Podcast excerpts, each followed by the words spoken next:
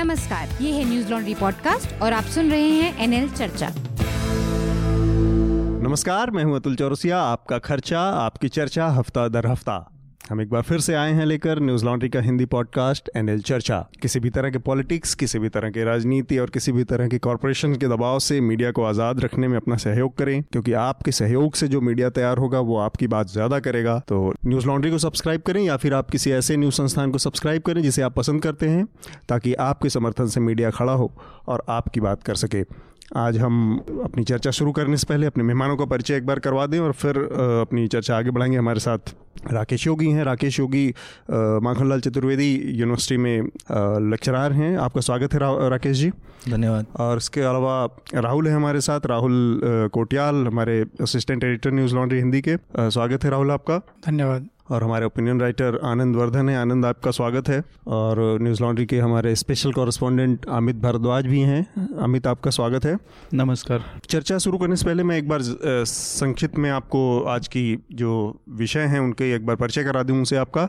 हमारे बीच में कल हमने देखा कि पूर्व प्रधानमंत्री अटल बिहारी वाजपेयी का निधन हो गया है। तो उनसे जुड़ी उनके स्मृतियों से जुड़ी कुछ चीज़ों पर हम चर्चा करेंगे। इसके अलावा केरल में एक बड़ी बाढ़ देखने को मिल रही है। प्राकृतिक आपदा जैसी स्थिति है, राष्ट्रीय आपदा जैसी स्थिति बन पाई है तो इस पर भी हम चर्चा करेंगे। इसके अलावा सुकमा में 6 अगस्त को एक एनकाउंटर हुआ था, जिसमें करीब 15 नक्सलियों के मारे जाने का दावा सुरक्षा बलों ने किया था। अब उस एनकाउंटर को लेकर गहरे सवाल खड़े हो रहे हैं, कई तरह के अटकलें लगाई जा रही हैं और इस तरह की बातें आ रही हैं कि वो उस एनकाउंटर में मारे गए लोग दरअसल नक्सली नहीं, बल्कि आम ग्रामीण थे, आदिवासी थे और उसमें भी बहुत सारे अवयस्क बच्चे थे। तो इस पर हम राहुल से बात करेंगे क्योंकि राहुल वहाँ से लौट कर आए हैं और उनके पास इससे जुड़ी कुछ बेहद ख़ास जानकारियाँ हैं तो कुछ जानकारी हम राहुल से लेंगे इस बारे में। इसके अलावा पिछले ही हफ़्ते उस मामले में चार्जशीट दाखिल हुई है, जो कि दिल्ली के चीफ सेक्रेटरी से जुड़ा था और इस इस मामले में मुख्यमंत्री अरविंद केजरीवाल और मनीष सिसोदिया को भी ग्यारह अन्य आम आदमी पार्टी के विधायकों के साथ चार्जशीट किया गया है। इसके अलावा जो जेएनयू के छात्र थे उमर खालिद, इनके ऊपर एक हमला हुआ है जिसमें उनकी जान लेने की कोशिश की गई, इस पर भी हम बात करेंगे। और साथ में एक और विषय पर बात करेंगे, जो कि प्रधानमंत्री नरेंद्र मोदी से जुड़ी हुई है, जो कि उन्होंने अपने एक अनुभव को साझा किया था बॉम्बे में आई के बीच में जिसके मुताबिक गैस जो नाले की गैस है, उससे चाय बनाने का या उससे ईंधन पैदा करने की बात कही गई थी। तो इन तमाम विषयों पर बात करेंगे। सबसे पहले मेरे ख्याल से चूँकि ये अभी मामला चल ही रहा है, अटल बिहारी वाजपेयी हमारे बीच नहीं रहे। तीन बार देश के प्रधानमंत्री रहे, अटल बिहारी वाजपेयी। हालाँकि पहली लोकसभा से ही उनके राजनीतिक करियर का, की शुरुआत हो चुकी थी उन्नीस सौ बावन में। हालाँकि लोकसभा वो पहली बार उन्नीस सौ सत्तावन के दूसरे लोकसभा चुनाव में पहुँचे थे और तब से वो लगातार लोकसभा, राज्यसभा में किसी न किसी रूप में उनकी उपस्थिति रही और उन्नीस सौ छियानवे और फिर उन्नीस सौ निन्यानवे में तीन बार वो देश के प्रधानमंत्री बने। तमाम तरह की इस समय बातें उनके, उनसे जुड़े संस्मरण, उनसे जुड़ी बातें कही जा रही हैं।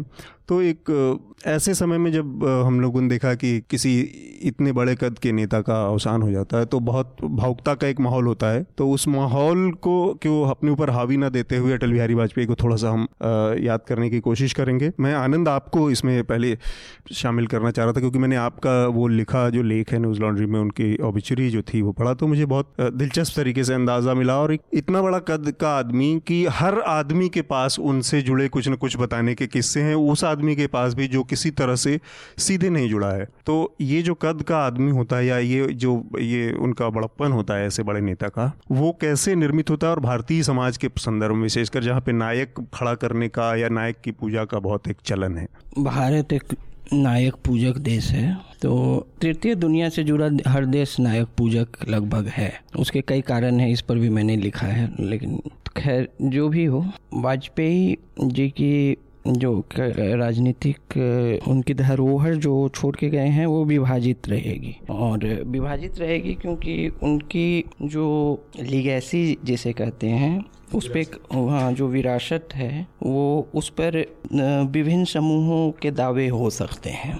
और सब अपने अपने तरीके से उनका विश्लेषण कर सकते हैं। उनके राजनीतिक या, उनकी राजनीतिक यात्रा, उनके राजनीतिक व्यक्तित्व का तो कोई ए, उन उन पर दावे का एक कोई एकाधिकार किसी का नहीं होगा जो कि उनके व्यक्तित्व के विरोधाभासों को भी दिखाता हम्म। है हम्म। तो आ, मोटे तौर पे एक दक्षिणपंथी राजनीतिक धारा में हम्म। एक सेंट्रिस्ट पोजीशन वाले लीडर थे तो और जो मध्य भूमि होती है तो दक्षिणपंथी राजनीतिक विचारधारा में जो एक मध्य भूमि का व्यक्तित्व थे जिसमें कोई एक्सट्रीमिज्म नहीं है। हाँ एक्सट्रीमिज्म नहीं है मध्य भूमि हालाँकि उनकी एक इवोल्यूशन उनका देखें पॉलिटिकल इवोल्यूशन देखें तो अब उसमें भी उस मध्य भूमि पे के जो हम्म, बाएँ ओर हैं और दाएँ ओर हैं वो भी उनकी यात्रा के अलग अलग पहलू लेकर अपने अपने दावे कर सकते हैं। जो आप खासकर 50 से लेकर 80 तक उनकी जो यात्रा है राजनीतिक यात्रा है उस पर मेरे ख्याल से जो कंजर्वेटिव राइट विंग है उसके हम्म। दावे ज़्यादा हो सकते हैं 80 के बाद से जो उनकी यात्रा है उस पर कम हो सकते हैं और 80 के बाद से जो कम है उसके भी कई कारण हैं जो कि मैंने लिखा है हम्म, और हम्म। जो भी उसमें इंटरेस्टेड हैं वो पढ़ सकते हैं बाकी हम्म। और लोग विचार रखें। हाँ।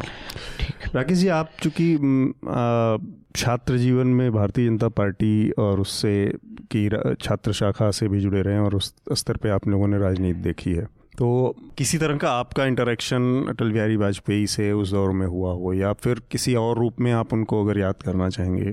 तो एक मतलब पॉलिटिशियन के तौर पे एक जन नेता के तौर पे तो किस तरह से याद करेंगे? बिना उसमें मतलब मेरा एक आग्रह बस ये है कि बिना उसमें भावुकता या किसी तरह का वो डाले। देखिए एक तो मैंने जिस छात्र संगठन में काम किया है वो भारतीय जनता पार्टी की शाखा नहीं है वो राष्ट्रीय स्वयंसेवक संघ का एक हम्म। एक प्रकल्प है एक आयाम है। भी और उसमें हाँ। और दूसरी बात यह कि मेरा कोई व्यक्तिगत मिलना जुलना नहीं हुआ लेकिन समूह में हम लोग कई बार मिले हैं। हम्म। और समूह में जब मिलते थे तो एक बात समझ में आती थी कि एक व्यक्ति कैसे बड़ा बनता है उसके वो किसी भी पार्टी का हो किसी विचारधारा का हो लेकिन एक व्यक्ति कैसे बड़ा बन जाता है हम में से ही सब आम लोगों में से बीच में से निकल कर एक व्यक्ति कैसे बड़ा बनता है ये उसकी सरलता से तय होता है कि वो कितना सरल कितना सामान्य रह सकता है वो कितना सहज जीवन जी सकता है ये हम्म। बहुत छोटी सी बात है जो कि आम तौर पर लोगों के लिए संभव नहीं हो पाती है बहुत छोटी सी बात है लेकिन लोग अपने जीवन में उसको शामिल नहीं कर पाते हैं हम्म। लोग दूसरे के प्रभाव में दबाव में तुरंत आते हैं और उस कारण से वो अपनी जो सहज प्रकृति है उसको खो देते हैं लेकिन हम्म। अटल बिहारी वाजपेयी उस पार्टी उस दल उस विचारधारा के नेता थे उसके एक्टिविस्ट थे हम्म। जिसको कोई बहुत बड़ा प्रभाव जिसको कोई बहुत बड़ी सत्ता वर्षों तक नहीं मिली लेकिन उसके बावजूद भी उन्होंने अपनी प्रासंगिकता बनाकर रखी क्योंकि वो उस प्रासंगिकता को बनाने के लिए डेस्परेट नज़र नहीं आते हैं कहीं भी हम्म।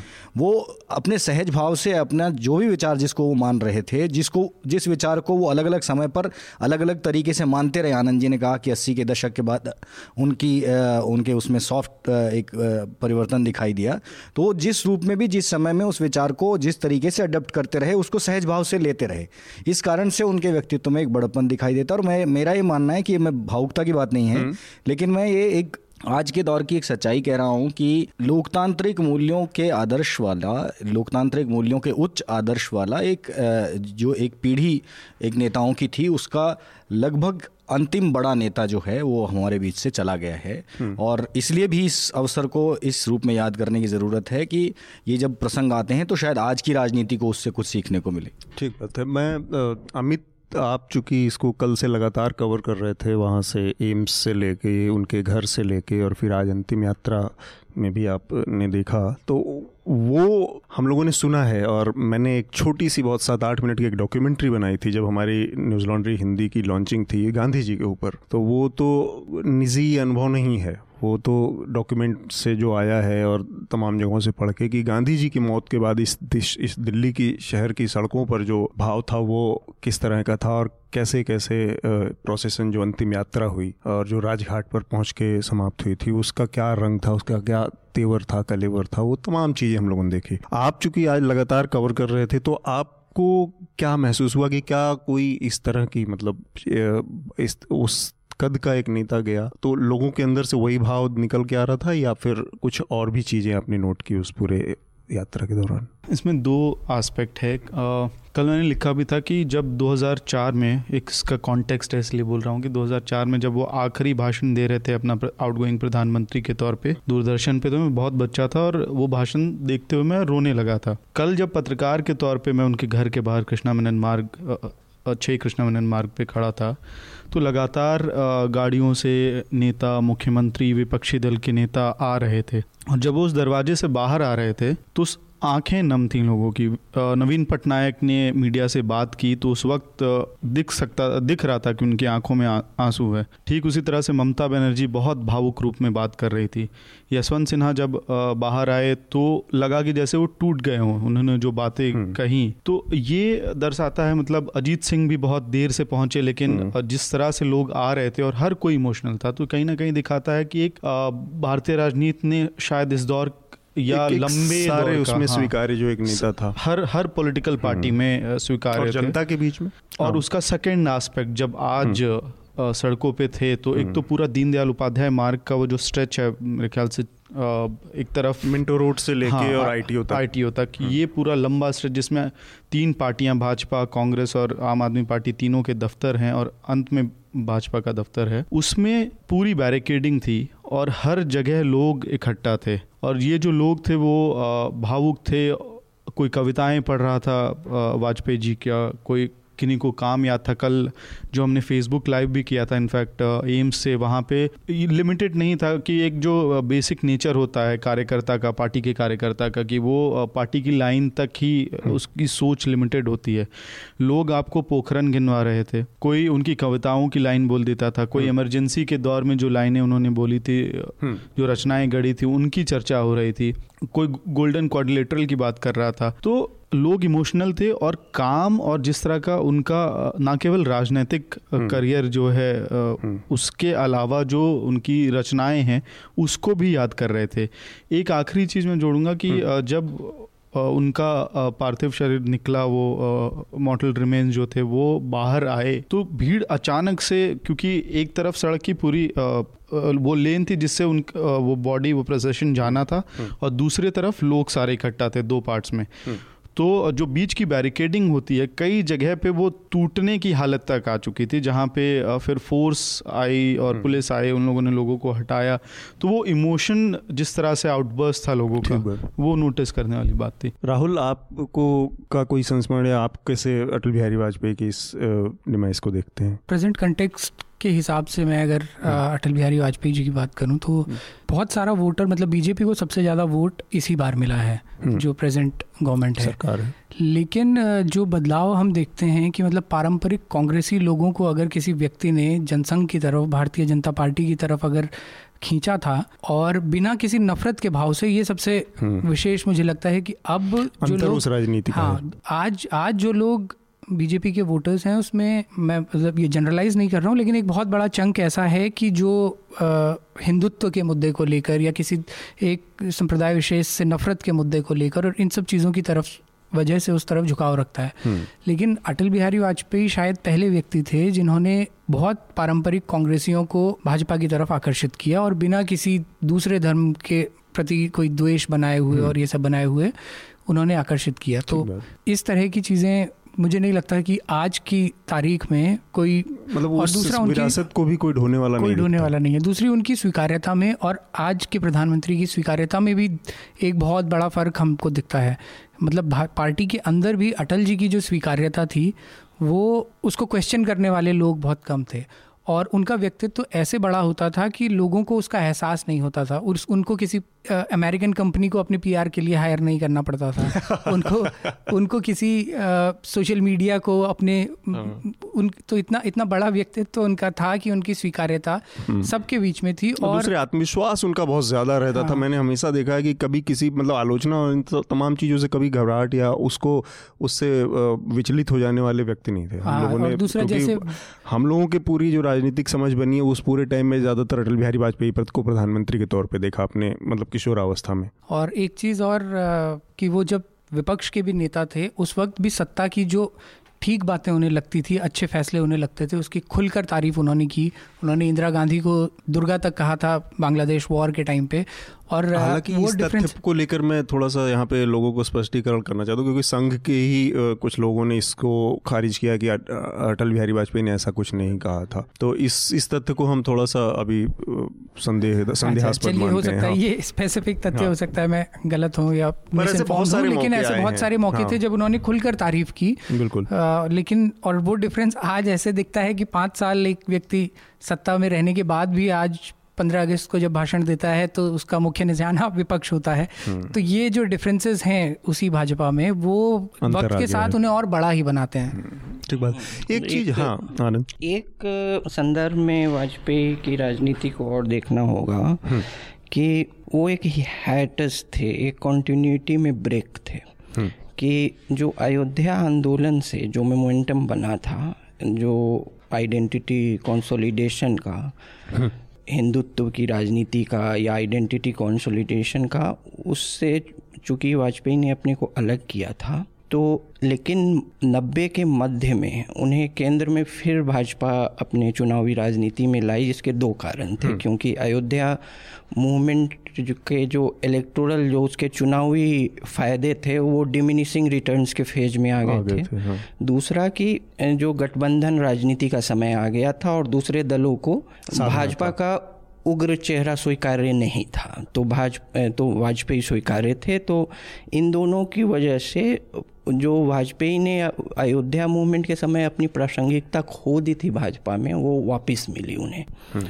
और तो वो हैटस की तौर पे देखते थे लेकिन सत्ता में आने के बाद फिर संघ परिवार चाहता था कि अयोध्या मूवमेंट के मोमेंटम को आगे बढ़ाया जाए जिसमें वाजपेयी एक व्यवधान थे।, थे तो मेरे ख्याल से मोदी में जो एक साइकी है पार्टी पे बहुत ज़्यादा पकड़ बनाने की वो वाजपेयी की एक दुर्बलता से निकली है कि वो स्वीकार्य थे जैसा राहुल जी बोल रहे थे लेकिन उनकी पकड़ नहीं थी पार्टी पे जिससे के कारण वो मोदी पर भी बहुत करे फैसले नहीं ले पाए। अच्छी चीज़ की इशारा तरफ़ इशारा किया आपने लेकिन अटल बिहारी वाजपेयी के साथ एक फ़ायदा ये था जो मैंने मुझे लगता है कि उनके पास एक अटल लाल के आडवाणी जैसा बहुत विश्वसनीय आदमी था जो कि उनके मुताबिक पार्टी को साध सकता था। हाँ साध सकता था। मैं बोल रहा हूँ कि साइकी है साइकोसिस हम्म। है कि पार्टी पे बहुत पकड़ रखनी है हर आदमी पे नज़र, रखना है। ये उस उससे आया है हाँ। इस पार्टी में कि भाई प्रधानमंत्री तो रहेंगे लेकिन पार्टी भी मेरी मुट्ठी में रहेगी। क्योंकि कि वाजपेयी काल को इन्होंने देखा है कि एक प्रधानमंत्री बहुत लोकप्रिय होने के बावजूद बावजूद भी पार्टी पर उतनी पकड़ नहीं रहने के कारण कई फैसले पार्टी में नहीं ले पा रहा था दूस और एक बस एक उनकी कविता की बात हुई तो हम्म। मैं एक संस्मरण से इसे ख़त्म करना चाहूँगा हाँ। कि जो मैंने अपने ओबिटरी में भी लिखा हाँ, है कि वाजपेयी जी को हालाँकि बिल्कुल ये ऐसा कोई भ्रम नहीं था कि वो बड़े कवि हैं। उन्हें पता था कि वो औसत कवि हैं और हिंदी साहित्यिक दीर्घाओं में उनकी स्वीकृति उतनी नहीं है। तो जो वो नहीं पढ़ेंगे उनके लिए मैं एक संस्मरण को याद कि हिंदी के बड़े कवि हुआ करते थे और इस बात की पुष्टि नागार्जुन के पौत्र ने मुझसे एक बार की थी। हम्म। तो हिंदी के बड़े कवि नागार्जुन हुआ करते थे बाबा नागार्जुन तो हाँ। एक बार क्या हुआ सत्यव्रत की बात कर रहे हैं हाँ सत्यव्रत की बात कर रहे हैं सत्यव्रत नहीं उनका नाम क्या था मैं भूल रहा हूँ मैं अच्छा। उनसे करीब पंद्रह सोलह साल पहले दिल्ली अच्छा। विश्वविद्यालय में मिला था हम्म। तो उन्होंने कहा कि एक प्रूफ रीडर थे जो वाजपेयी जी के कविताओं के का संकलन कर रहे थे तो हम्म। नागार्जुन के पास भी वो जाते थे तो नागार्जुन के पास वो बैठे हुए थे तो उनकी वाजपेयी जी के कविताओं की संकलन लिए हुए थे तो वो छिपाने लगे। तो छिपाने लगे तो नागार्जुन ने कहा क्या छिपा रहे हो? तो वो कहे कि ये अटल जी की कविताएँ हैं। तो बोला छिपा तो नागार्जुन ने कहा छिपाते क्यों अटल भी अपने जैसा कवि है जो मन में आता है लिख देता है। तो अटल जी को जाकर ये बात बताई इस प्रूफ रीडर ने। तो अटल जी एक बार पूछे अच्छा नागार्जुन ने क्या कहा? उसके बाद अंदर गए कमरे में फिर आके पूछे अच्छा बाबा नागार्जुन ने क्या कहा? तो उन्हें एक स्वीकृति थी कि इतने बड़े कवि ने मेरे बारे में ये कहा, कहा। तो उन्हें ये स्वीकृति की तमन्ना थी कि मुझे काव्य हाँ। हम्म, ठीक बात है। अच्छा उनकी राजनीति के, के बरक्स में थोड़ा सा एक वो कहना चाहता हूँ क्योंकि पूरी उनकी जो पचास साठ सालों का जो चुनावी जीवन रहा उसमें एक नेहरू आदि जो राजनीति का प्रभाव मतलब उनको अगर देखा जाए भारत भाजपा की राजनीति में वो ज़्यादातर मतलब एक हद तक वो नेहरू के प्रतिनिधि के रूप में नज़र आएँगे। मतलब जब भारतीय जनता पार्टी का पूरा कॉन्सेप्ट बना 1980 में और वो जो उसके संविधान के जो मूल विचार आए वो गांधीयन सोशलिज्म का जो कॉन्सेप्ट था वो पूरी तरह से नेहरू का उस और पूरी राजनीति में जिस तरह के उनके बीच के अंतर संबंध थे नेहरू और उस, आ, इनके अटल जी के वो बहुत जूनियर और बहुत सीनियर के के जैसा था। लेकिन कहीं ना कहीं पूरी उनके जो पॉलिटिकल साइकी थी, उसमें उन चीज़ों के लिए स्पेस था। और वो स्पेस इस रूप में भी था कि वो कहीं ना कहीं इस चीज़ को मानते थे कि एक थॉरो डेमोक्रेट होना इस पूरे उसमें। सबसे बड़ी ज़रूरत है समय की उसमें मांग। है और 1980 में जब चारों तरफ़ से लोग खारिज हो गई पार्टी और कोई कहीं से स्थिति नहीं बची थी किसी तरह की इलेक्टोरल, उस समय उस संविधान को बनाना जबकि पार्टी का समर्थन पीछे से संघ के बैकअप से आ रही थी, फिर भी उस संविधान को लागू करवा पाना। अटल बिहारी वाजपेयी के का जो, के अंदर का जो नेहरूवियन जो एक एलिमेंट था, वो दिखाता है। और उनकी जो ऑबिचुरी है मतलब मेरा इस बार का रिकमेंडेशन वही है जो होगा आखिर में, कि जो उनकी ऑबिचुरी है, नेहरू को दी गई, जो संसद में उन्होंने उनको श्रद्धांजलि दी है, वो मतलब कहा जाता है कि one of the best oratory का वो है, और जो जिस तरह से, और वो भारतीय जनता पार्टी का एक नेता दे रहा है वो इस लिहाज से भी आज पढ़ा जाना ज़रूरी है कि ये दौर ऐसा है जिसमें नेहरू को नेहरू के कपड़े उतारने की पूरी एक प्रक्रिया चल रही है। तब इस अटल बिहारी वाजपेयी ने क्या कहा है उस व्यक्ति के बारे में? और उसको भाजपा क्योंकि भाजपा के लोग आज अटल बिहारी वाजपेयी को उसी कद में देख रहे हैं तब पढ़ा जाना ज़रूरी है। तो आपको कुछ आनंद और हाँ, कुछ तो पहली बात कि नेहरू के समकालीन थे वाजपेयी। और अभी जो दौर है वो समकालीनता का नहीं है पैरेलल आइकोनोग्राफी का है हम्म। कि कुछ आइकॉन्स इनके हैं कुछ अपने खड़े करो हम्म। और अपने खड़े करने के लिए दूसरे के आइकॉन्स को कम करो तो दूसरे का कद कम करोगे तो खुद तो अब पैरेलल आइकोनोग्राफी का नेहरू जो नेहरूवियन झलक और हिंदू राष्ट्रवादिता की झलक हम्म। इन दोनों का मिश्रण वाजपेयी में है हाँ। और अगर वो न्यूक्लियर राष्ट्रवाद पोखरण में दिखेगा तो बस यात्रा का नेहरूवाद भी दिखेगा तो वो कई लोग उसको मिश्रण की तरह ले सकते हैं कई विरोधाभास की तरह ले सकते हैं लेकिन वो उनके व्यक्तित्व का एक पहलू था हम्म। ठीक बात है राकेश जी आपको कुछ कहना है मेरा ये कहना है कि एक तो समाज जिस तरीके से बदल रहा है उसमें प्रतिमान भी बदलते हैं आदर्श भी बदलते हैं और वो जो समय था उसमें निश्चित रूप से उनके सामने जिस प्रकार की राजनीति थी आप उसमें और भी नेताओं को देखेंगे। नेहरू के साथ में जो लोहिया के संबंध थे लोहिया जिस प्रकार की तीखी आलोचना करते थे और नेहरू उसको सुनते थे और उसके बावजूद संबंध उनके जो संवाद था उसका एक स्तर था ऐसे ही दीनदयाल उपाध्याय नेहरू को पत्र लिखते थे। इस तरह के इस तरह के संवाद के बहुत सारे उदाहरण मिलते हैं जिसमें गुरुजी जो राष्ट्रीय स्वयंसेवक संघ के सरसंघ चालक थे वो नेहरू को पत्र लिखते थे और उन पत्रों का जवाब मिला करते थे उन पर संवाद हुआ करता था उस पर बातचीत हुआ करती थी। तो ये उस राजनीति का एक बड़ा स्तर था। ये राजनीति का स्तर ही तो नीचे आकर यहाँ तक पहुँचा है जिसमें लोकतांत्रिक मूल्य जो हैं वो कहाँ आ गए हैं आलोचना जो है वो व्यक्तिगत स्पर्धा और व्यक्तिगत द्वेष में बदल गई है। हम्म। आलोचना तो ऑब्जेक्टिविटी के साथ होती है। मुद्दों की आलोचना होती है। नेहरू के किसी फैसले की आलोचना अटल बिहारी वाजपेयी करते होंगे लेकिन नेहरू का व्यक्तिगत रूप से कोई नेहरू के प्रति द्वेष रखते हैं ईर्षा रखते हैं और नेहरू उनके प्रति कोई कंपटीशन का भाव, स्पर्धा का भाव रखते हैं, ऐसा कहीं नज़र नहीं आता है। तो इसलिए ये ये उस समय के समाज ने ये आप हम हम नीचे लेवल पर भी देख सकते हैं कि हम लोग भी उस उस उस जमाने के लोगों से मिलेंगे। तो आपके मोहल्ले में, आपके शहर में, आपके कस्बे में भी वो माहौल हुआ करता था कि किसी भी बुज़ुर्ग को ये अधिकार था कि वो किसी के भी बच्चे को डांट सकता था।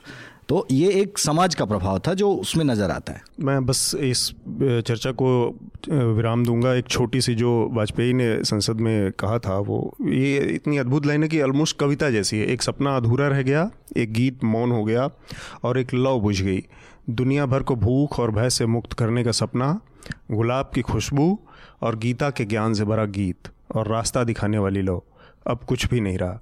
तो ये अटल बिहारी वाजपेयी ने कविता के फॉर्म में करीब करीब उनको श्रद्धांजलि दी थी। ये बहुत बड़ा है ये इसका एक हिस्सा है। आ, हम अपने अगले विषय की तरफ़ अब बढ़ते हैं। कॉन्स्टिट्यूशन क्लब में दिल्ली के पिछले हफ़्ते एक घटना हुई और उसमें जो जेएनयू के छात्र हैं उमर खालिद उनके ऊपर एक युवक ने हमला किया और पिस्टल से, गोली से उनकी जान लेने की कोशिश की गई। और अब दो, हरियाणा से दो छात्र दो लड़कों का एक वीडियो आया है। उस वीडियो में ये कहा जा रहा है कि वो दावा कर रहे हैं कि उन्होंने ही हमला किया था और वो ऐसा उन्होंने देशभक्ति के जज्बे में या ऐसा करने के लिए या भारत को बचाने के लिए जो भी है। ये जो पूरा एक स्थिति बनी है पिछले दोस्त जे प्रकरण सामने आने से लेकर और यहाँ तक 20-25 साल के लड़कों को मीडिया मैं इसमें सब मीडिया के नज़रिए से ही बात करना चाह रहा था। कि जिस तरह से डिमोनाइज कर दिया जाता है छात्रों को किसी तरह के, कि आप हर दिन उनको जे एन यू गैंग, टुकड़े टुकड़े गैंग, या पाकिस्तान समर्थक गैंग, या पाकिस्तान वाले, इस तरह की जो इतनी स्थिति बना दी गई है कि आज एक लड़के के ऊपर लोग कोई भी उठ के आया और इसमें उसके स्थिति को या उसको दोष देने से ज़्यादा मौजूदा राजनीतिक परिस्थिति की बात करना चाहिए हमें, कि आपने उसका एकदम एक तरह से दानवीकरण कर दिया है। कि स्टूडेंट कॉलेज और यूनिवर्सिटियों में जाने वाले बच्चे दो चार छः इस देश के लिए इतना बड़ा खतरा हो सकते हैं कि जिनको, जिनकी जान लेने पर की ज़रूरत आ जाए लोगों को। इस ये इस समय की जो राजनीतिक संस्कृति है उस पर मैं हम बात करना चाहेंगे। राकेश जी आपको लगता है जो हमला हुआ उसके पीछे क्या रहा होगा? देखिए चीज़ों को एक संकुचित संदर्भ में देखने की वजह से ये सारी घटनाएँ होती हैं। हम्म। आप ठीक बात कह रहे हैं कि सच में ये लोग आ, कोई इतना बड़ा खतरा नहीं है और इनको इनको जितना नज़रअंदाज किया जाए या जितना इनको कम महत्व दिया जाए उतना अच्छा है। लेकिन एक जो पूरी बात समझ में आती है वो ये समझ में आती है कि लोगों का बातों को कम समझकर और तुरंत फैसला करने का स्वभाव हो गया है। जितनी जितनी सूचनाएँ मिलती हैं उन्हीं सूचनाओं को सत्य मानकर और उसी को आखिरी मानकर उस पर फैसला करने का स्वभाव हो गया है। वो किसी एक तरफ़ की बात नहीं है क्योंकि ये इस तरह का संपादक विहीन मीडिया हमारे सामने है जिसमें हम्म। कि इतनी सूचनाएँ आप प्रसारित कर रहे हैं और ये स्वाभाविक है कि जिस तरह का दौर है उसमें एक्सट्रीमिज़म जो है वो दोनों तरफ़ विचारधाराओं के नाम पर फैलाया जा रहा है। तो ये दोनों ही बातें दुर्भाग्यपूर्ण हैं कि ऐसे इस प्रकार की मानसिकता के युवा किसी भी शिक्षा पद्धति से किसी भी तरीके से तैयार होते हैं जो कि ऐसा मानते हैं कि देश की देश, जो नेशन की थियोरी में विश्वास ही नहीं करते, जो राष्ट्र की अवधारणा में विश्वास ही नहीं करते। और कुछ लोग ऐसे हैं जो कि ये मानते हैं कि राष्ट्र की अवधारणा वही बनाएँगे, और जो उन्होंने बना दी है वही राष्ट्र की अवधारणा है, वही देशभक्ति है। तो ये दोनों ही चीज़ें देश के लिए खतरनाक हैं, राजनीति के लिए खतरनाक हैं। एक एक छोटी सी बात और मैं ध्यान दिलाना चाहूँगा कि वो शायद दिन तेरह अगस्त का था। हम्म। तो और दिल्ली का वो सेंट्रल एरिया है जहाँ पर हम्म। पास में प्रधानमंत्री राष्ट्रपति का दफ्तर है और संसद है। ऐसी जगह पर आप चारों तरफ़ से सब कुछ बंद कर देते हैं हम लोग माहौल देखते हैं मेट्रो बंद कर देते हैं सब तरह का आप व्यवस्था करते हैं। लेकिन आज भी हमारी सुरक्षा व्यवस्था इतनी लचर है हमारी दिल्ली पुलिस जो कि आम राज्यों की पुलिस से तो ज़्यादा स्मार्ट मानी जाती है उसकी यह हालत है कि वहाँ कोई तमंचा लेकर पहुँच जाता है और कोई कोई उसको खोजने वाला भी नहीं। अभी तक सीसीटीवी फुटेज भी कहीं आया नहीं है कि कहाँ है, क्या है। तो ये एक चिंता की बात है।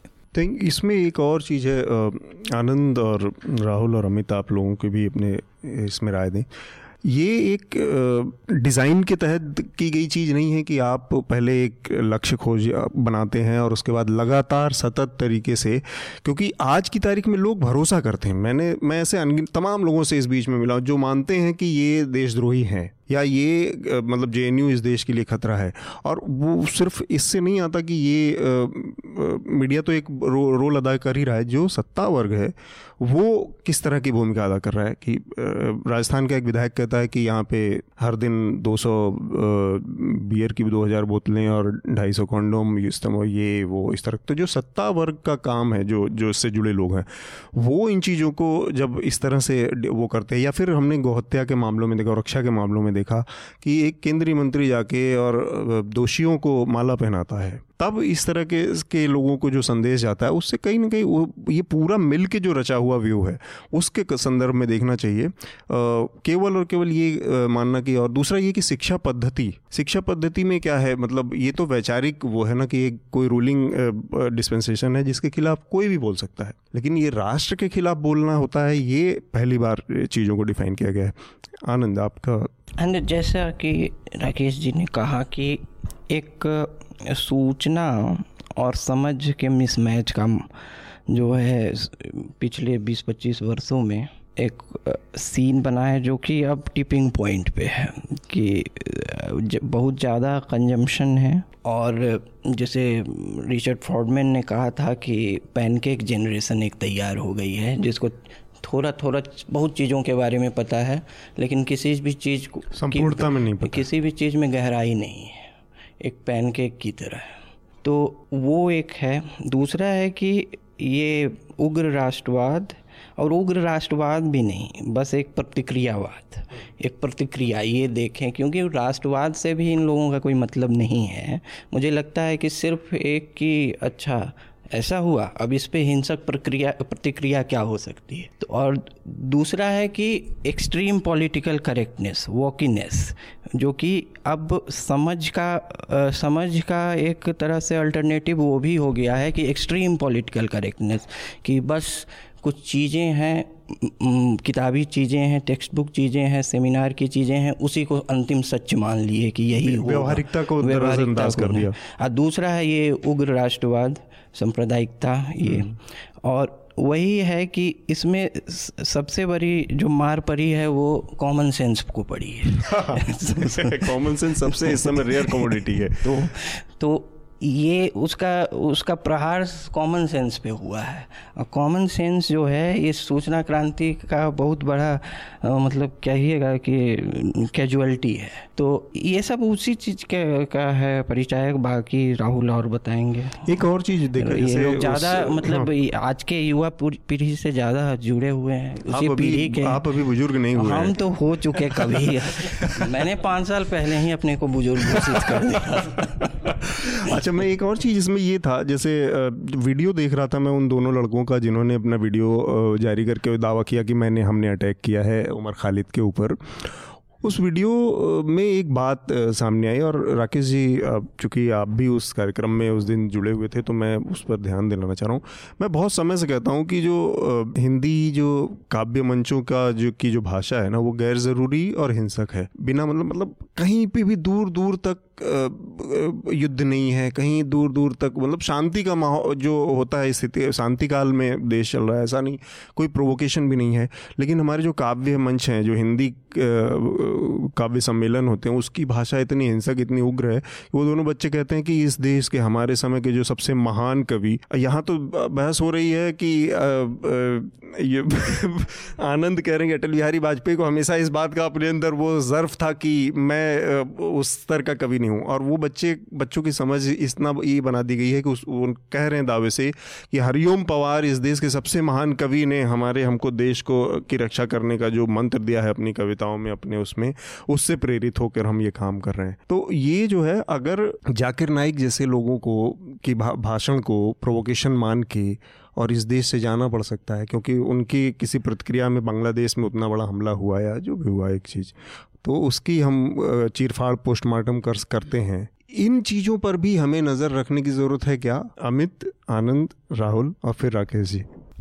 पहले तो टीवी के मंचों से जो पूरी बात कही गई लगातार हर दिन चिल्ला चिल्ला के चिल्ला चिल्ला के दिमाग में ठोक दिया गया। फिर व्हाट्सएप जे देशद्रोही। जे देशद्रोही टुकड़े टुकड़े गैंग। अच्छा मज़े की बात दिल्ली पुलिस इतने ये सवाल कभी नहीं उठाया कि भाई चार्जशीट क्यों नहीं फ़ाइल हुई अभी तक? जो लोग अगर किसी ने नारा लगाया तो वो लोग कहाँ पे हैं? और अगर इन्होंने लगाया तो चार्जशीट फ़ाइल करके अपने उसका जो पुलिस का कार्रवाई है उसको आगे क्यों नहीं बढ़ाया? और नहीं बढ़ाया तो देश के गृहमंत्री से सवाल पूछिए क्योंकि प्रेस कॉन्फ्रेंस करके उन्होंने देश को बताया था सबसे बड़े खतरा है। नहीं उन्होंने ये कहा था कि इन सब के पाकिस्तान से संबंध हाफिज सईद तक का हाफिज सईद से संबंध है ये कहा था तो उसमें उस हालात में दो ही चीज़ें हो सकती हैं या तो हमारे गृह मंत्री देश की सुरक्षा को लेकर बहुत ज़्यादा सीरियस नहीं है या फिर वो परफॉर्म उनका परफॉर्मेंस एप्ट नहीं है नहीं है तो फिर इतना सेंसिटिव मैटर कैसे आप दे सकते हैं उनको? एक बस खाली रोकना चाहूँगा राहुल। हम मुझे लगता है कि पता नहीं मैं ये आरोप तो नहीं लगाऊँगा गृह मंत्री बहुत सीरियस हैं या नहीं लेकिन गृह मंत्री मतलब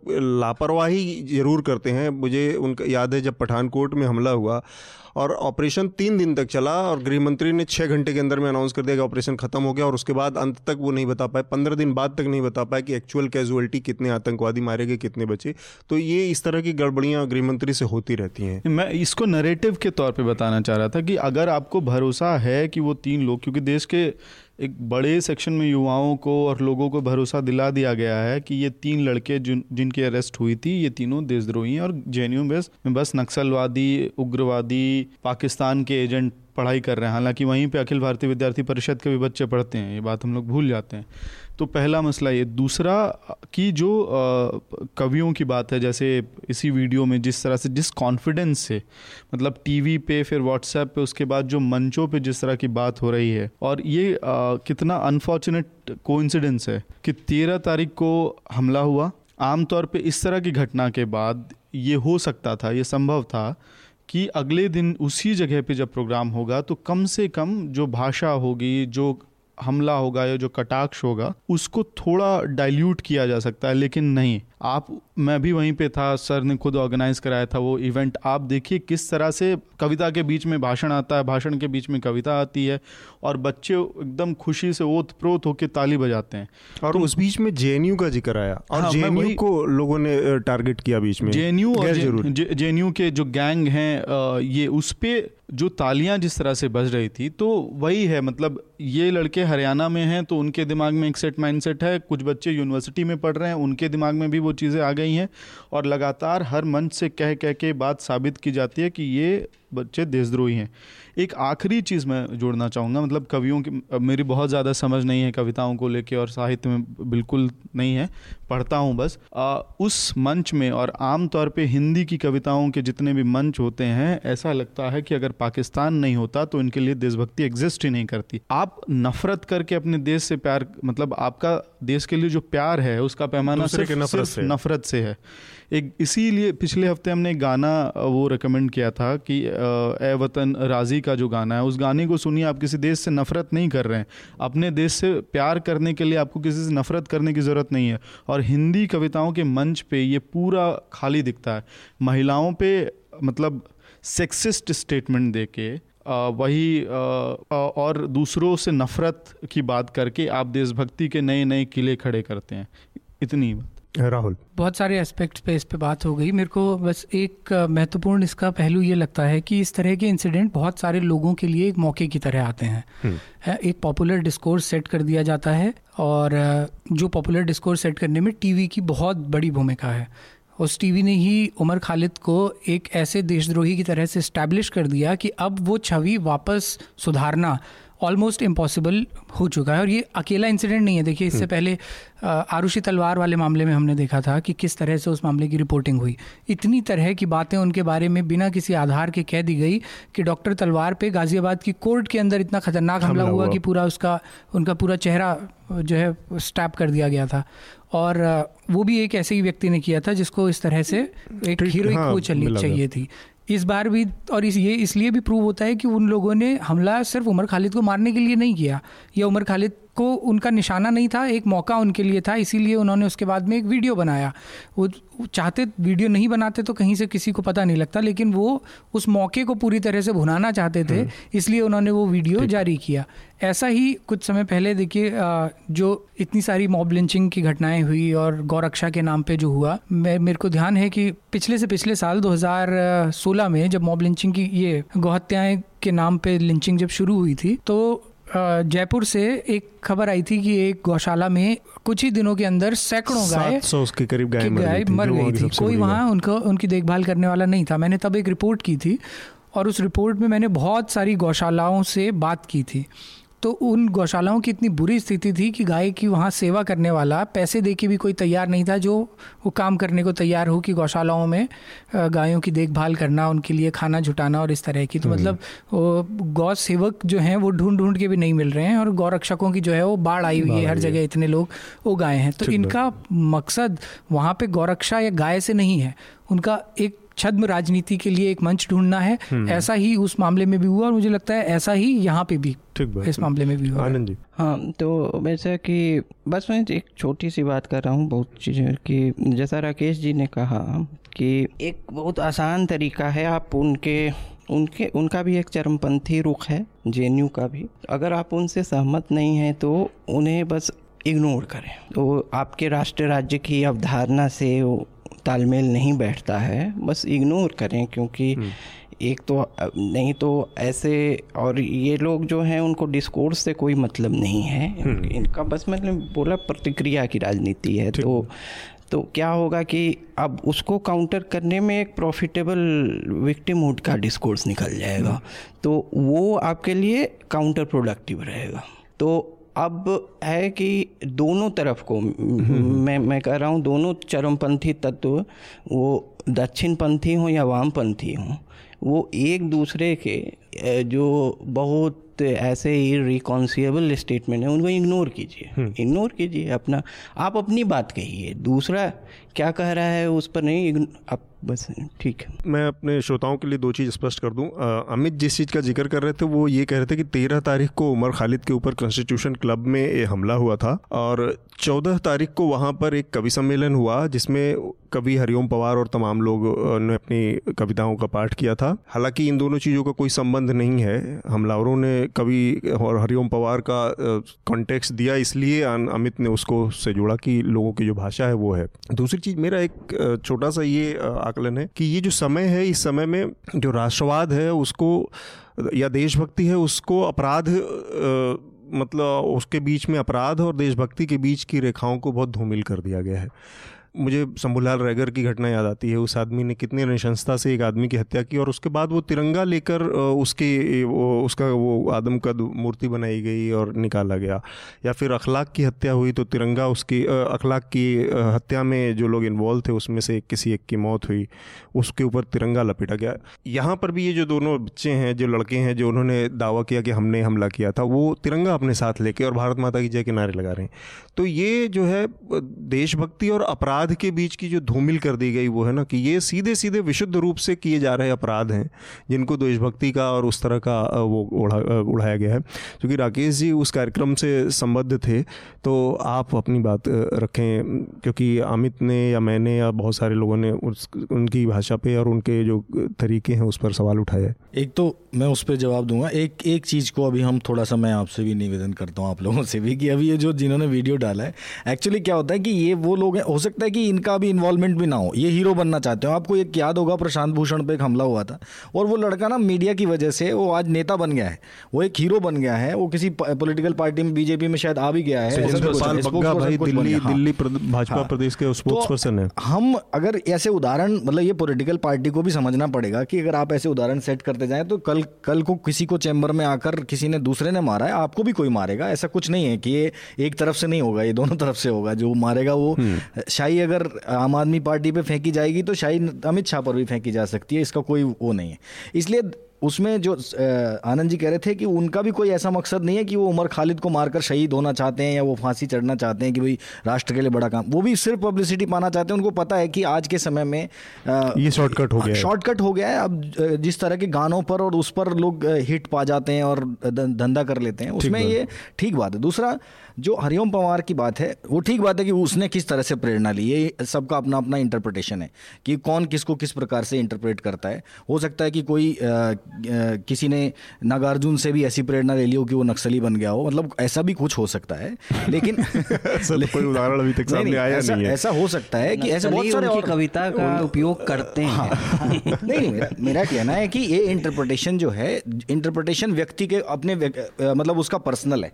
ये किसी कवि पर नहीं वो होता है। हाँ मैं मानता हूँ कि ये जो अत्यधिक वीर रस और अत्यधिक उग्र राष्ट्रवाद है, उसकी अभिव्यक्ति इन कविताओं में होती है।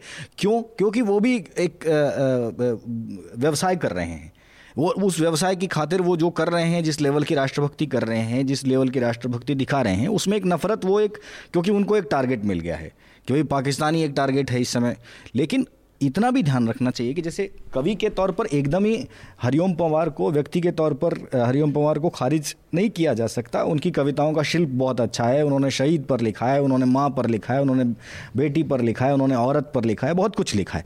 तो ये ठीक बात है कि उन्होंने कुछ मामलों में, भाई पब्लिक जो सुनना चाहती है अगला आदमी एक बहुत बड़ा काम भी कर रहा है कि वो सारी जो अपनी आय है वो किसी एक सामाजिक कार्य में लगा रहा है इस वजह से वो उसको सेलेबल बना रहा है हम्म। लेकिन यह है कि उसमें ये कभी हरिओम पवार को भी बताना चाहिए। मैं मैं तो मानता हूँ कि मैं अगली बार बताऊँगा उनको जब मैं हम्म। उनसे मिलूँगा कि आप केवल हाँ, अच्छी प्रेरणा हाँ, नहीं बन रहे आप नकारात्मक हाँ, प्रेरणा आप भी इसी बात को और भी तरीके से कह सकते हैं हाँ। और इस स्वर को जो है आप किसी कंस्ट्रक्टिव अप्रोच में भी ले जा सकते हैं। एक, एक चीज़ बस हाँ, है इसमें एक चीज़ बस मैं संशोधन के साथ फिर अपनी इस चर्चा को यहीं रोकेंगे। वो ये है कि ठीक है वो अपनी तमाम तरह की मजबूरियों में काम कर रहे होंगे और उनका एक अपना उसी से व्यवसाय के तौर पर भी होगा और वो एक कॉन्स्टिट्यूंसी को भी प्रेरित कर रहे हैं। एक सचेतन, एक बहुत चैतन्य समाज या नागरिक के नाते ये सबकी ज़िम्मेदारी है कि इन तरह की चीज़ों को, के प्रति आगाह करते रहें, चाहे वो हरिओम पवार हो या फिर हरिवंश राय बच्चन हो या कोई भी हो, जिसकी जिसकी भाषा इतनी हिंसक या उग्र होगी, उसको कराने के लिए कोई पीएचडी करने की ज़रूरत नहीं, वो कोई भी आम आदमी कर सकता है। और कम से कम आयोजक के नाते आप ये फीडबैक या बाकी लोग तो दे ही सकते हैं। हाँ और सिर्फ़ ये ये सिर्फ़ फीडबैक एक ही दृष्टि से नहीं है। जहाँ इस तरह का लेखन हो रहा है, जो नैराश्य फैला रहा है, जो आपकी व्यवस्था के प्रति आप में विद्रोह पैदा कर रहा है, उस सारी चीज़ों में से अगर कोई एक एक डिस्कोर्स सेट करना है कि अगर आपको लगता है कि एक ऑब्जेक्टिविटी के साथ एक डिस्कोर्स सेट करना है, जो कि सोसाइटी के लिए, इस देश के लिए अच्छा हो, उसकी तरफ़ बढ़ना चाहिए, सबको बढ़ना चाहिए, इसमें किसी को असहमत होना नहीं चाहिए। चलिए तो अगले अपने विषय पर हम चर्चा को आगे बढ़ाते हैं। केरल में बड़ी बाढ़ आई है। काफ़ी टाइम से वहाँ पर देखने को आया। वहाँ के मुख्यमंत्री का ये है कहना कि इसको राष्ट्रीय आपदा घोषित की जाए। एक सड़सठ लोगों की करीब अब तक मौत हो चुकी है। अस्सी हज़ार से ज़्यादा लोग इस समय कैंपों में वो टेम्प्रेरी रह रहे हैं। और दो लिहाज से इसकी, इस पर मैं जानना चाह रहा था। आनंद, एक तो ये कि एक, जब से ये सामने आया है तो एक तो ये कहा जा रहा है कि जो ये नॉर्थ इंडिया में इस चीज़ को इतनी बड़ी बाढ़ है, लेकिन उसको देखने को के लिए वो सीरियसनेस नहीं है, वो गंभीरता नहीं दिखाई दे रही है। एक तरह से नज़रअंदाज नज़रअंदाज किया जा रहा है। तो एक तो ये वहाँ से जो नॉर्मल एक शिकायत सामने आ रही है। दूसरा एक चीज़ ये आ रही है देखने में कि जो मांग की गई थी राहत के लिए, वो करीब आठ हज़ार करोड़ की मांग की गई थी वहाँ से राहत कार्यों के लिए। करीब तेरह ज़िले प्रभावित हैं और उसमें अभी तक केंद्र की तरफ़ से करीब ढाई करोड़ रुपए का की घोषणा की गई है राहत के लिए। तो ये अंतर जो है तो ये जो राहत का जो खेल चलता है हमेशा मैंने देखा और ये एक सनातन समस्या है कि केंद्र से मांग की जाती है राज्य कुछ मांग करते हैं केंद्र उसमें कुछ करता रहता है। ये क्या इसके पीछे पॉलिटिक्स चलती रहती है या फिर राज्य जानबूझ के एग्जजरेट करके इस तरह की चीज़ों की डिमांड करते हैं? हाँ तो पहले तो दक्षिण में जो बाढ़ पर उदासीन रवैया मीडिया के स्तर पे बोल रहे हैं या सरकारी स्तर दोनों स्तरों पे। क्योंकि जो शिकायत आ रही है आम लोगों की वो उसको इस तरह से देखा जाना चाहिए कि नज़रअंदाज कर रखा है नॉर्थ इंडिया ने तो नॉर्थ इंडिया में फिर वो नॉर्थ इंडियन मीडिया भी डोमिनेट करता है और नॉर्थ इंडियन पॉलिटिक्स भी डोमिनेट करती है हाँ तो जो हिंदी मीडिया हो या बहुत हद तक जो तथाकथित राष्ट्रीय अंग्रेज़ी मीडिया भी है तो हम्म। वो जो बहुत एडिशन बेस्ड हो गया है प्रिंट में तो और राष्ट्रीय वो रुचि जो है दक्षिण के राज्यों में और अगर आप हिंदी हार्टलैंड में हार्टलैंड में है तो कम है इसको नकारा नहीं जा सकता है। और मेरे ख्याल से इससे भी बहुत प्रभावित होता है। आ, दूसरी बात है कि ये खबर धीरे धीरे बनी है एक डेवलपिंग स्टोरी थी एक हम्म। बाढ़ होता है कि अचानक आ गया एक है कि जैसा हाँ, कुछ। एक है धीमे धीमे तो मेरे ख्याल से धीमे धीमे इसकी महत्व को इसके महत्व को समझा गया है अब जाकर हम्म। राष्ट्रीय परिचर्चा में आया है आज शायद प्रधानमंत्री जा आज शाम जा रहे हैं हम्म। और ये राज्यों से जो राहत की है कि राहत वो राज, राहत राशि हमेशा राजनीति का विषय हो गई है और हम्म। वो खासकर बीमारू राज्यों में तो बहुत ज़्यादा अब केरल उसमें एक नया एंट्री है हम्म। तो अब यहाँ क्या है पता नहीं लेकिन अभी इसमें जो राशि है उसे बढ़ने के की बहुत संभावनाएँ हैं क्योंकि मैं रहा हूँ मैं सत्रह दिन एक बार बाढ़ प्रभावित क्षेत्र में रहा था बच बचपन में हम्म। और उसमें ज़्यादा बड़ी समस्या जो है सर्वाइवल से ज़्यादा सैनिटेशन की होती है। और बहुत बीमारियाँ फैलती हैं। हम्म। गंदगी काफ़ी फैलती हैं। तो जो फ्लड में दिखता है आपको खर्च उससे ज़्यादा फ्लड के बाद का खर्च होता है। हम्म। और उसमें रहना ज़्यादा जो है मुश्किल है। और खाने और पानी की कमी से नहीं। उसमें ज़्यादा है। डिस्चार्ज की समस्या। हाँ, उसमें तो मेरा जो सत्रह दिनों का अनुभव था बचपन नहीं किशोरावस्था जो कि काफ़ी पहले था क्योंकि मैं बुज़ुर्ग हूँ तो तो तो आ, वो तो मेरा ये आकलन है कि ये राशि और बढ़नी चाहिए क्योंकि जो पोस्ट फ्लड फाइनेंशियल मैनेजमेंट है उसका वो ज़्यादा होता है हम्म। राहुल आपको जो केरल की बाढ़ है आपको लगता है कि मीडिया के लिहाज से उसमें आ, मीडिया ने उसको नज़रअंदाज किया है एक हद तक क्योंकि कई सारी और भी चीज़ें चल रही हैं जैसे अटल बिहारी वाजपेयी का उससे पहले पंद्रह अगस्त का तो ये सब चीज़ें मतलब और जो कि बहुत नॉर्थ इंडियन टेस्ट के हिसाब की हैं तो उसको नज़रअंदाज करके बाढ़ को दक्षिण भारत की कवर कर पार्लियामेंट हाँ। भी चल रही थी हाँ, नहीं लेकिन इसके बावजूद भी मुझे लगता है कि अगर ये घटना किसी महानगर की होती महाराष्ट्र की होती या दिल्ली की होती तो बहुत ही अलग रवैया होता हमारे नेशनल टेलीविज़न का क्योंकि हम देखते ही हैं कि मुंबई की सड़कों में एक फिट पानी भी अगर भर जाता है तो वो इससे बड़ी खबर बन जाती है हम्म। और ऐसा लगता है जो आ, ये रवैया सिर्फ़ साउथ के लिए नहीं नॉर्थ ईस्ट के लिए भी आप देखिए कि असम में अभी कुछ समय पहले ही बहुत खतरनाक बाढ़ आई थी बहुत लोग उसमें प्रभावित हुए हम्म। हाँ लेकिन उसमें भी मीडिया का जो रवैया था वो आ, बिल्कुल ऐसे ही नज़रअंदाज करने वाला रहा। और हिंदी का तो चलिए जैसे आनंद सर ने भी बताया कि एक तो प्रिंट तो बहुत ज़्यादा एडिशन बेस्ड हो गया है तो इसलिए भी लगता है कि नेशनल लेवल पे उसको शायद उतना नहीं आएगा। लेकिन तो ये लोकल लोकल एडिशंस में आती रहती हैं हाँ, खबरें मतलब ये है। लेकिन नेशनल टीवी का ज़रूर हैरानी वाला रवैया लगता है क्योंकि इंग्लिश का तो कम से कम साउथ में अच्छा व्यूअरशिप हम्म। है। हम्म। उसके बावजूद भी वहाँ के मुद्दे को इतना उस वो प्लेटफॉर्म क्यों नहीं मिलता जो दिल्ली की समस्याओं को मिलता है या नॉर्थ इंडिया की समस्याओं को मिलता है वो थोड़ा हैरान करता है। हिंदी का तो चलिए समझ में आता है कि हिंदी का उधर कोई रीडरशिप कोई रीडरशिप नहीं है कोई व्यूअरशिप नहीं है। तो हालाँकि होना तब भी चाहिए इतना बड़ा मुद्दा हम्म। क्योंकि एक राज्य का है। एक मानवीय समस्या भी, भी है। हाँ अंग्रेज़ी के चैनल्स जो हैं उनका इस पूरे मामले को नज़रअंदाज करना वो ज़्यादा हैरान ज़्यादा हैरानी की बात है। राकेश जी आपने नहीं निश्चित रूप से ये ये ज़रूरी है और मुझे लगता है कि ये भारतीय जनता पार्टी की सरकार की ये इमेच्योरिटी होगी अगर वो केरल में ज़्यादा राहत नहीं देते हैं क्योंकि उनको तो केरल में अपना आधार बढ़ाना चाहिए उनको तो वहाँ जाकर अपने आप को स्थापित करना है इसलिए ज़्यादा उनके पास एक मौका है कि जब वो वहाँ के लोगों के साथ खड़े हुए नज़र आने चाहिए। हम्म। मतलब सिर्फ़ वो राहत राशि दें इतना ही नहीं बल्कि उनको और ज़्यादा मॉनिटरिंग करनी चाहिए बल्कि वहाँ खड़े नज़र आना चाहिए और ज़्यादा ज़मीन पर काम करना चाहिए। दूसरी बात यह है कि ये जो ये जो मीडिया वाला जो रुख है ये बहुत बहुत चिंता का विषय है क्योंकि इस देश का जो अखिल भारतीय स्वरूप है वो इस मीडिया में नहीं आता। इसकी वजह से जैसे राहुल कह रहे थे कि मुंबई में एक फिट पानी भर जाता है यहाँ कभी बाढ़ नहीं आती और यमुना में बाढ़ बाढ़ बाढ़ हर बार यहाँ कोई कभी कोई ना कोई बस्ती डूबी ना दिल्ली में कभी कुछ हुआ लेकिन हर साल एक हवा खड़ा किया जाता है कि बाढ़ खतरे के निशान से खतरे के निशान वो खतरे का निशान किसने लगाया ये समझ नहीं आता कि वो कहाँ है वो खतरे का निशान। मैं यमुना के किनारे ही रहता हूँ उस हम्म। उस जगह पर रहता हूँ। मैं देखने की कोशिश करता हूँ कि यमुना तो दिखे मुझे कहीं लेकिन ये बहुत आ, मुश्किल आ, बात है भारत के मीडिया के लिए कि आप दिल्ली में बैठकर दिल्ली और महानगरों की बात करके या फिर उत्तर भारत के कुछ बड़े बड़े शहरों की या बड़े कुछ गाँवों की ऐसी बात करके और आप ये समझते हैं कि आप बहुत बड़ा काम कर रहे हैं।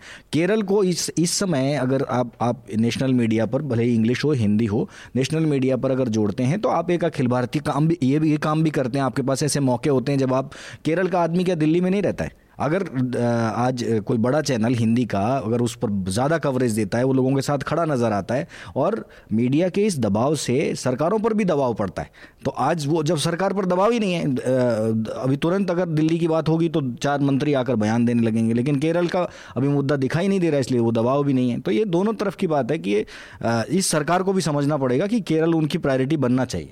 क्या इस तरह के मौके, जैसे एक चीज़ में देख रहा था, ये एक तो इतना ही राजनीतिक रूप से बहुत चार्ज्ड जो कहते हैं ना, बहुत ही एग्रेसिव समय है। किसी का मैं वो पोस्ट पढ़ रहा था तो उसने उसको इस तरह से दिखाया कि अकेला जो वामपंथियों का है गढ़ है और जहाँ पे अभी भी गौ हत्या जारी है, इसकी वजह से ये पाप झेलने पड़ रहे हैं। तो ये इस तरह का इंटरप्रिटेशन जो आता, आ रहा है सोशल मीडिया पर नो डाउट कुछ थोड़े बहुत लोग होंगे। एक इसका ये भी नज़रिया है। पर क्या इस तरह के मौके नेशनल इंटीग्रेशन जैसी चीज़ों को भी, की दिशा में भी ले जाते हैं हमें? कि मतलब नॉर्मली दक्षिण भारतीय जो राज्य हैं, वो भाषा के तौर पर कटे हुए हैं। कल्चरली थोड़ा डिफरेंट हैं बाकी उससे। तो उस लिहाज से आपको लगता है कि इस तरह के मौके इन चीज़ों को बढ़ावा देने वाला मौका साबित हो सकते हैं आनंद नहीं उतना इसमें पढ़ना भी नहीं चाहिए हम्म। सुनामी भी दक्षिण भारत में ही आया था हम्म। लेकिन जो उसका जो मतलब गंभीरता का स्तर ही कुछ और था हम्म। और जो उसकी नेशनल इंटीग्रेशन को मैं अभी इसमें नहीं पढ़ूँगा लेकिन हम्म। जो tyranny of distance national media से जैसे हम मैं देख रहा था दो तीन ग्रुप भी हैं जर्नलिस्टों के और वो जो जिसमें बहुत सारे हमारे साउथ इंडियन जर्नलिस्ट दोस्त भी हैं उन सब का एक कॉमन जो ग्रज निकल के आया वो ये था कि नॉर्थ इंडियंस को कोई फ़र्क नहीं पड़ता अमित ने एक शेयर किया उसमें भी यही बात सामने निकल के आई कि उत्तर भारतीयों ने हम हमको हमारी उस पर उस पर छोड़ दिया है किस्मत के भरोसे और भगवान भरोसे छोड़ दिया है तो इसलिए केदारनाथ में ऐसी कोई त्रासदी होती है तो आप ट्रकों के ट्रक यहाँ से इकट्ठा करते हैं ले जाते हैं तो वो भी आपके हाँ। देश का हिस्सा है आप उसको करना चाहिए हम्म। मुझे जानकारी नहीं है कि वहाँ कुछ हो रहा है राहत पहुँचाने में कितनी कमी है हम्म। आ, अगर है तो आश्चर्यजनक है क्योंकि क्यों नहीं है और केरल बहुत कटा हुआ राज्य भी नहीं है बहुत हम्म। सब कनेक्टेड राज्य है ऐसा भी नहीं है कि दूर दराज में कोई कनेक्शन में कमी है उत्तर पूर्वी राज्य भी नहीं है तो अगर है तो बहुत आश्चर्यजनक है ऐसा। एक और चीज़ देखने में आती है बार बार जैसे इन दिनों मतलब अक्सर बाढ़ को लेकर एक कॉमन चीज़ देखने इसको क्षेत्र से हटा के दूसरे तरह के सवाल पर मैं जा रहा था कि जो अर्बन प्लानिंग या चीज़ें हैं या फिर चाहे आबादी का दबाव कहें जो भी है उसमें बाढ़ की जो विवेशिका है वो पहले की तुलना में आज से बीस साल तीस साल पैंतीस साल जब हम लोग थोड़ा सा बचपन में छोटे थे तो उस तुलना में आज ये ज़्यादा हो गया है। मतलब हर छोटी बार जैसलमेर जैसी जगहों पर बाढ़ की खबर देखने को मिलती है जहाँ पे पानी इतना कम बारिश कम होती है। और ज़्यादातर शहरों में अभी मैं देख रहा था मुरादाबाद में फिरोजाबाद में शिकवा इस, इस तरह के शहरों में भी बाढ़ आ जाती है। तो ये अर्बन प्लानिंग और इन तमाम चीज़ों का भी एक दबाव है जिसकी वजह से हम्म।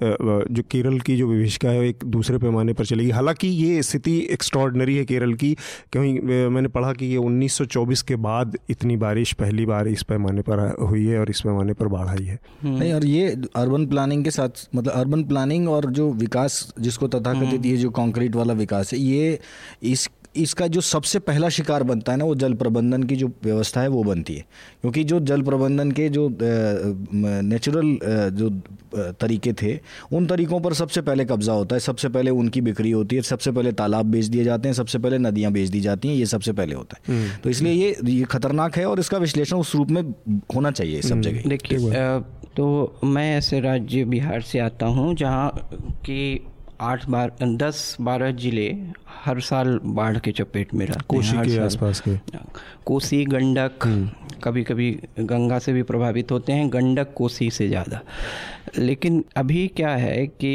आपने पिछले या दो सप्ताह पहले पटना पे चर्चा की होगी कि हम्म। बाढ़ का हम्म। तो बाढ़ नहीं मतलब जल जमाव का तो जो अर्बन प्लानिंग की बात कर रहे हैं कंक्रीट जंगल्स की बात कर रहे हैं तो वो शहरी बाढ़ जो है भारत के लिए एक सच्चाई होने वाली है अगले दशक में हम्म। और उसमें विकास के अनुपात में सेवेज और जो ड्रेनेज सिस्टम है उसमें बड़ा बहुत बड़ा मिस मैच में हम्म। और दो घंटे के वर्षावृष्टि से ही आपको एक बाढ़ का अगर सिचुएशन बन जाती हाँ है पटना जैसे टीयर टू सिटीज़ में जाइएगा तो आपको दिखेगा।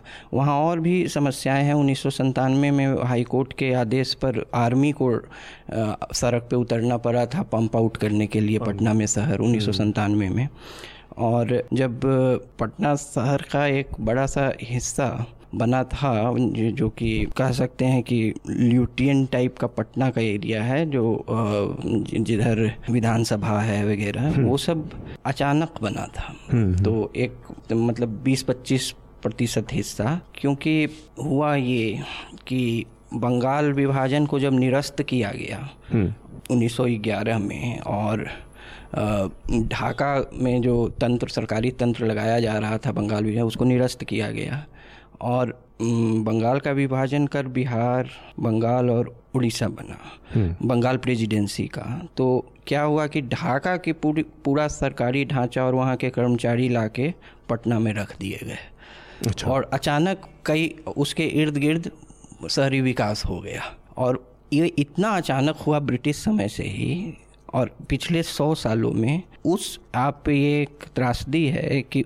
उस विकास का अचानक विकास को भड़ा नहीं गया ना ड्रेनेज है बहुत बड़े इलाकों में हम्म। ये अब वो अकस्मात हुआ लेकिन पिछले जो आ, मतलब दो तीन दशकों में भारत में शहरी विकास हुआ है हम्म। उस अनुपात में इंफ्रास्ट्रक्चर में बहुत बड़ा गैप है बहुत हम्म। बड़ा तो यहाँ जहाँ स्मार्ट सिटीज़ की बात की जाती है वहाँ जो नॉर्मल सिटीज़ हैं नॉर्मल टाउन्स अभी बने बनाए हैं उनकी स्थिति बहुत भयावह होने वाली है ठीक बात। तो बहुत भयावह। हम्म, ठीक बात। अभी मेरे दिमाग में था कि हम लोग जब 2001-2 में दिल्ली में आए हुए थे तब ये डीएनडी जो नोएडा से जोड़ता है इससे आते जाते हम लोग देखते थे।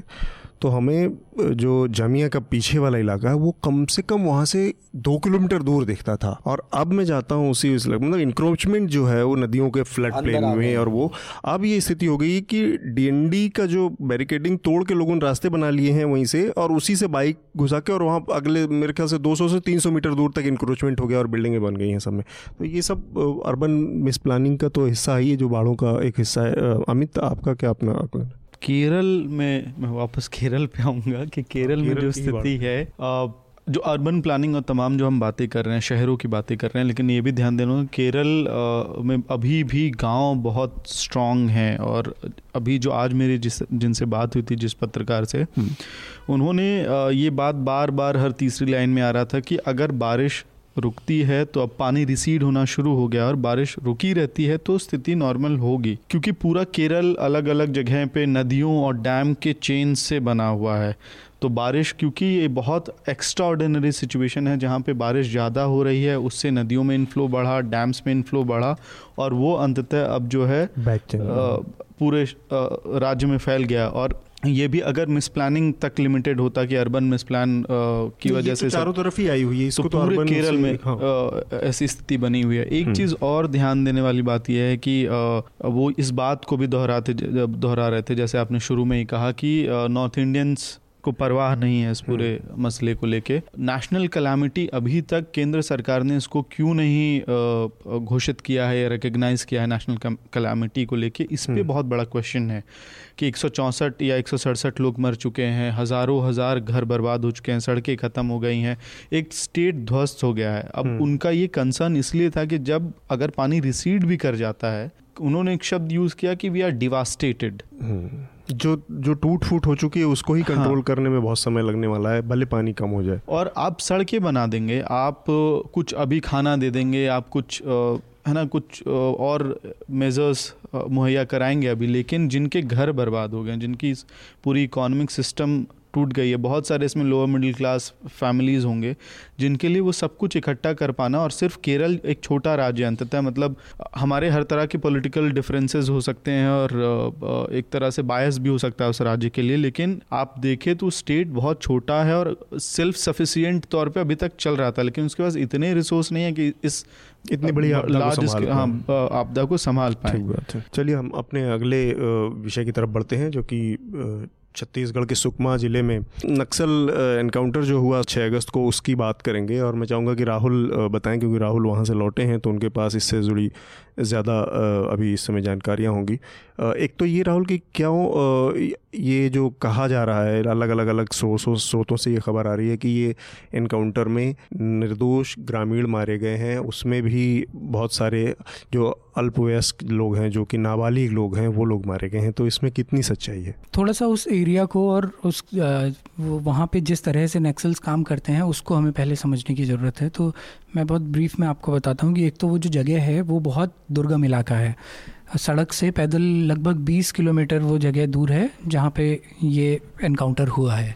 वहाँ नॉर्मली वहाँ आसपास कोई स्कूल नहीं है, कोई हॉस्पिटल्स नहीं है। स्कूल वहाँ पहले थे, लेकिन सलवा जुड़ुम के टाइम पे सब तोड़ दिए गए तो अब कुछ नहीं है। वहाँ किसी के पास वोटर कार्ड्स नहीं हैं। शायद वहाँ के मैक्सिमम लोग ऐसे हैं जिन्होंने ज़िंदगी में कभी वोट नहीं दिया है। तो बहुत दूर का इलाका है वहाँ से जो कम्युनिकेशन मेन स्ट्रीम का होता है वो एक तरफा है कि वहाँ से सिर्फ़ इसी तरह की खबरें आती हैं कि पंद्रह नक्सली मार दिए गए बीस मार दिए गए। यहाँ से अंदर इन्फॉर्मेशन शायद ना के बराबर पहुँचती हैं कोई सोर्स ऐसा नहीं है जिससे कनेक्टेड रह सकें। माइनर्स की जहाँ तक बात है तो आ, सिर्फ़ किसी का 18 वर्ष से कम होना अपने आप में इस चीज़ को इस्टेब्लिश नहीं करता कि वो नक्सलाइट नहीं थे क्योंकि ये हम उस एरिया की ये खासियत है कि वहाँ पे जो जन मिलिशिया जिनको बोला जाता है जो प्राइमरी स्टेज है नक्सलाइट ग्रुप्स की जन मिलिशिया में आराम से सोलह सत्रह अठारह साल के जो लड़के होते हैं उनको शामिल कर लिया जाता है हम्म। लेकिन इस पर्टिकुलर इंसिडेंट को फेक बोलने के बहुत सारे रीजंस हैं हम्म। एक तो ये कि जहाँ पे वो कैंप था वो कैंप बेसिकली कैंप नहीं था वहाँ पे लाडी एक शब्द होता है जो खेतों के पास गाँव के लोग बना देते हैं। लाडी जनरली इसलिए होती है कि खेत क्योंकि गाँव से बहुत दूर है। पूरा जंगल वो अंदर दंड करने का वो पूरा एरिया है। वहाँ अंदर जो जंगल है उन्हीं के बीच में गाँव है। तो जहाँ भी खेती लायक समतल ज़मीन मिलती है, वहाँ खेत होते हैं। तो गाँव से तीन चार किलोमीटर दूर भी गाँव वालों के खेत होते हैं। हम्म। तो इतनी दूर से बार बार आने जाने के बजाय वहाँ पे एक लाडी बना दी जाती है जहाँ खाना वाना बनता है रात को रुका जाता है और खेती का सामान रखा जाता है। तो वो बेसिकली एक लाडी थी जिसको नक्सल कैंप बताया जा रहा है। अच्छा। उसको पूरी तरह से तोड़ दिया गया। अब वहाँ के लोग ये बात बताते हैं कि नक्सली जो हैं वो पूरे जंगल के चप्पे चप्पे से वाकिफ़ हैं। उनको हम्म। हर एक जगह पता है। तो उस लिहाज से वहाँ पे नक्सलियों का होना बहुत ज़्यादा अनसेफ है क्योंकि वो चारों तरफ़ से खुले हुए खेतों के बीच में बनी हुई एक लाडी हम्म। है वहाँ पे नक्सली कैंप करके रह रहे थे ये बात गले नहीं उतरती हम्म। और उसके ठीक पीछे पहाड़ी है हम्म। अगर पहाड़ी पे या पहाड़ी के पीछे नेक्सलाइट्स होते तो वो बहुत सेफ़ उनके लिए हो सकता अच्छा। था तो एक तो वो जगह का वहाँ पे होना दूसरा वहाँ से जिन लोगों को अरेस्ट किया गया तो चार लोगों को पुलिस ने वहाँ से अरेस्ट किया था लेकिन ऑन रिकॉर्ड पुलिस सिर्फ़ दो का बता रही है। तो वो जो बाकी के दो लोग थे उनसे हमारी बातचीत हुई जिनको लगभग आठ दिनों तक पुलिस हिरासत में रखा गया बिना किसी लिखा पढ़ी के। अच्छा। और उन्होंने ये बात हमें ऑफिशियली बताई है कि उस दिन वो लोग वहाँ मौजूद थे। उन लोगों को पकड़ा गया लेकिन अगर और गाँव की महिलाएँ तब तक काफ़ी सारे लोग वहाँ पहुँच गए थे। अगर नहीं पहुँचते तो शायद उन्हें भी हम्म। मार दिया जाता।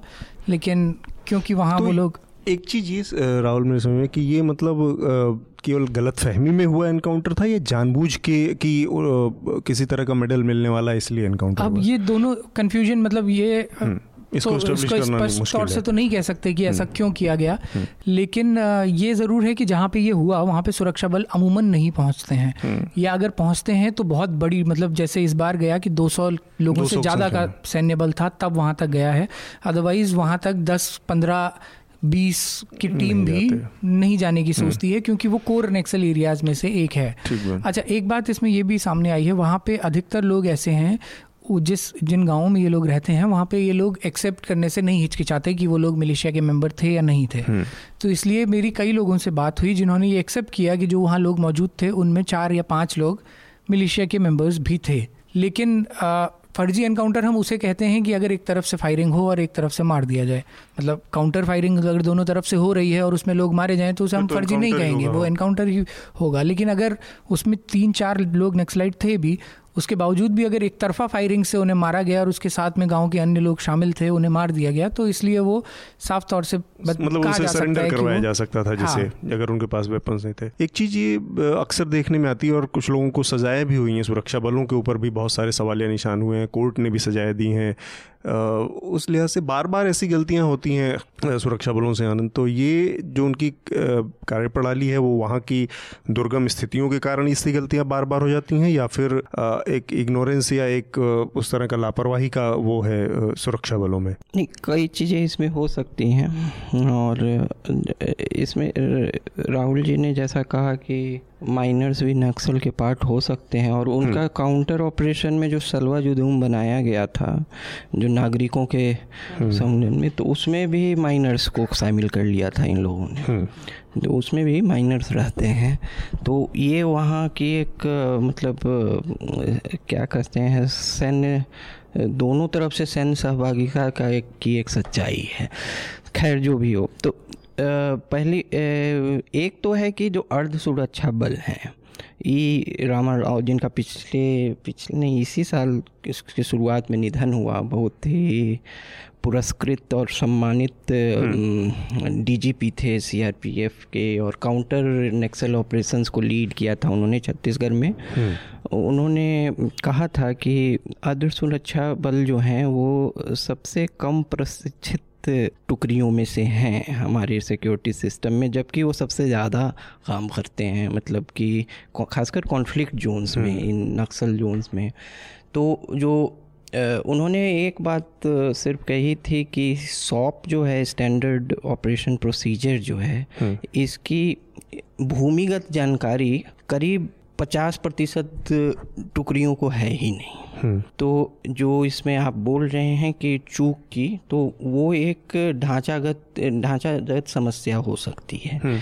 और जो पैरामिलिट्री ट्रेनिंग है पैरामिलिट्री सेंसिटाइजेशन है हम्म। उसको दुरुस्त करने की ज़रूरत है ना अब ये है कि राष्ट्रीय परिप्रेक्ष्य में जो मानसिकता है जो लोक मानसिकता है उसमें चूँकि नक्सल जो अटैक्स होते हैं उसमें इतनी ज़्यादा बर्बरता होती है कि उसके पर अगर कोई कार्रवाई में भी बर्बरता हो तो वो दो एक दोनों को कैंसिल आउट कर देती है हम्म। तो वो जो आक्रोश है वो जनमानस में बन नहीं पाता जो हम्म। कि बनना चाहिए आ, हम्म। इसको एक अब इन इनकी रिपोर्ट पढ़ूँगा तो ज़्यादा जानकारी इस विषय पे मिलेगी हालाँकि मेरा इसमें एक छोटा सा बस वो सुधार है कि जनाक्रोश और जन जो वो क्या कहते हैं एक जन भावना है वो अलग है लेकिन आप जब स्टेट के लेवल पे ऑपरेट कर रहे हैं तो आप एक ग्रेटर रिस्पॉन्सिबिलिटी के साथ ऑपरेट करते हैं क्योंकि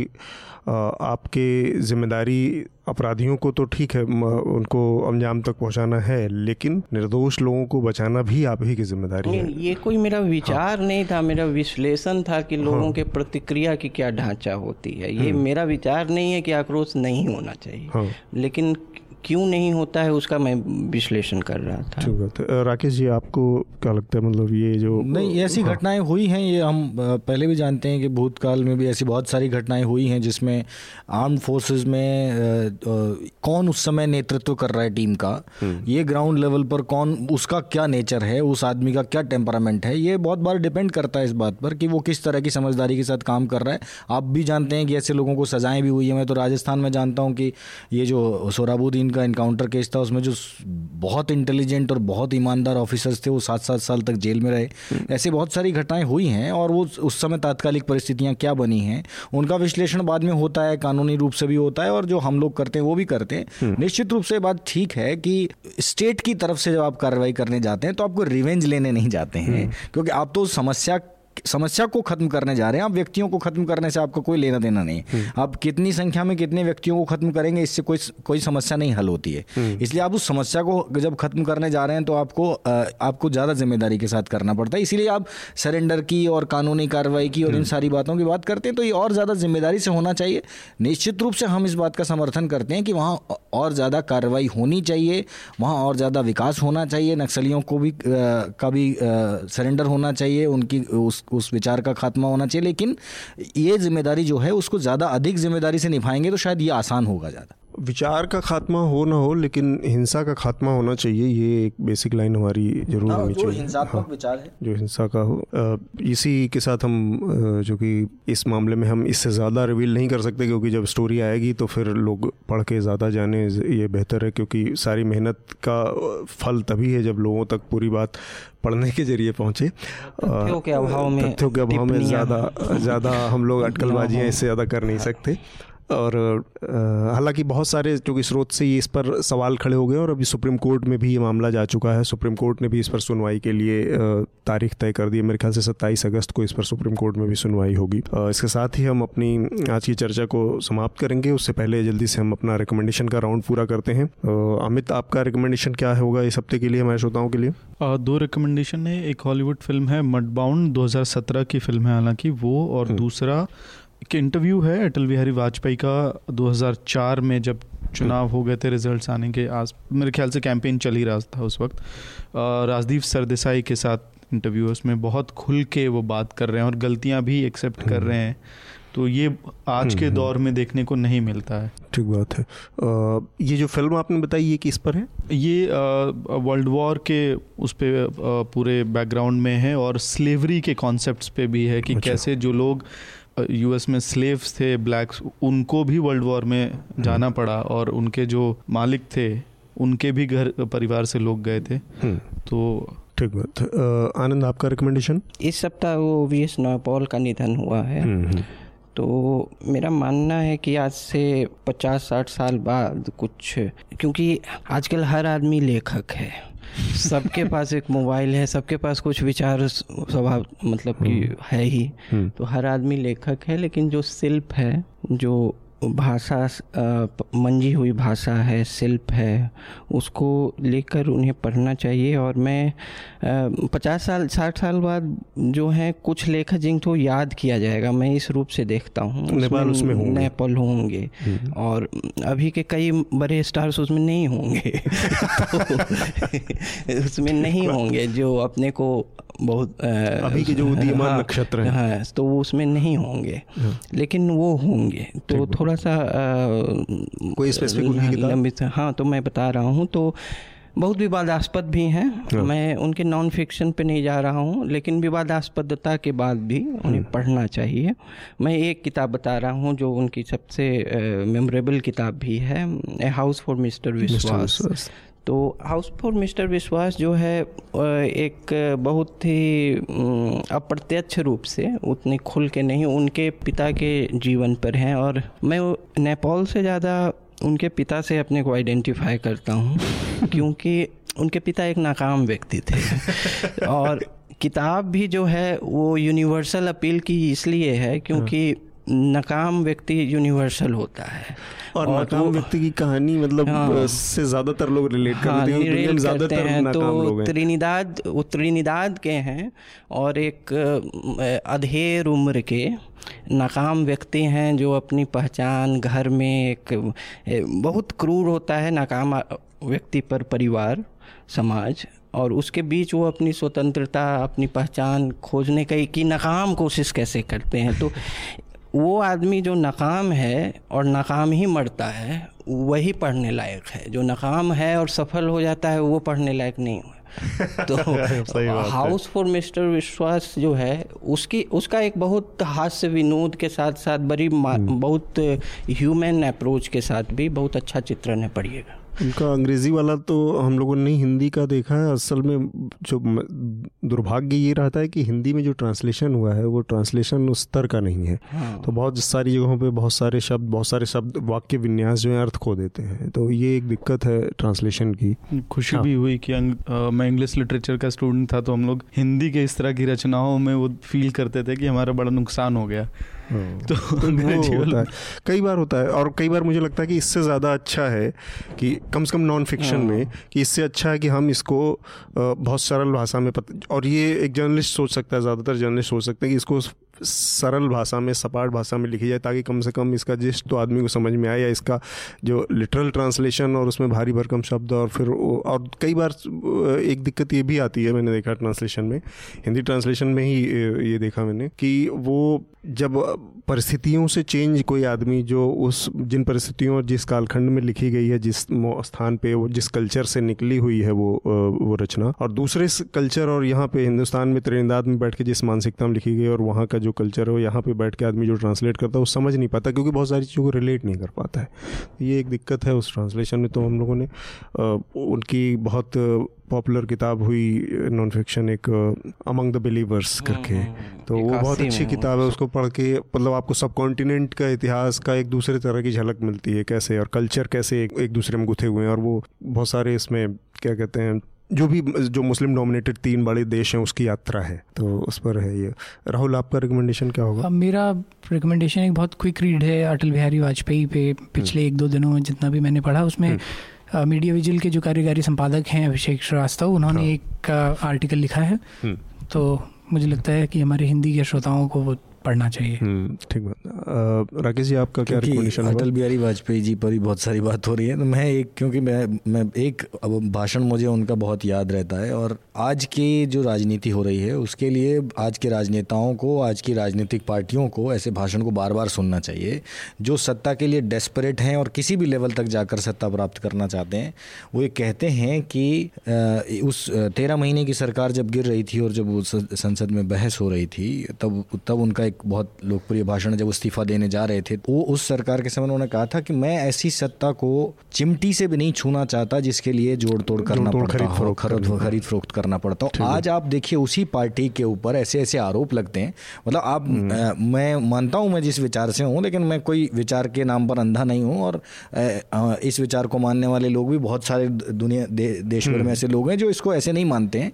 तो अगर वो आरोप सही हैं या गलत हैं जो भी हैं लेकिन वो परसेप्शन भी ठीक करना है तो अटल बिहारी वाजपेयी जी का ये भाषण जो है वो सबको सुनना चाहिए।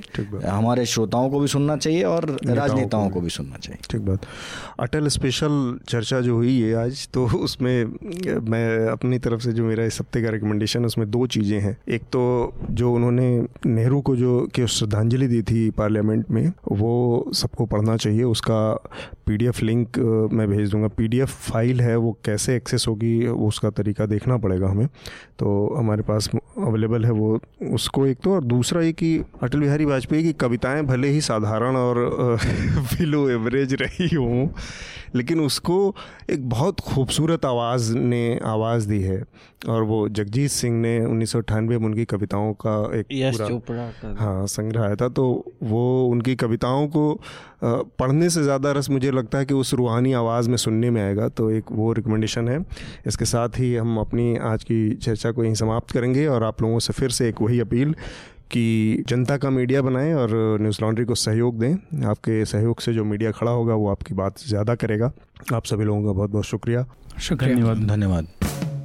न्यूज़ लॉन्ड्री के सभी पॉडकास्ट ट्विटर आई और दूसरे पॉडकास्ट प्लेटफॉर्म पे उपलब्ध हैं।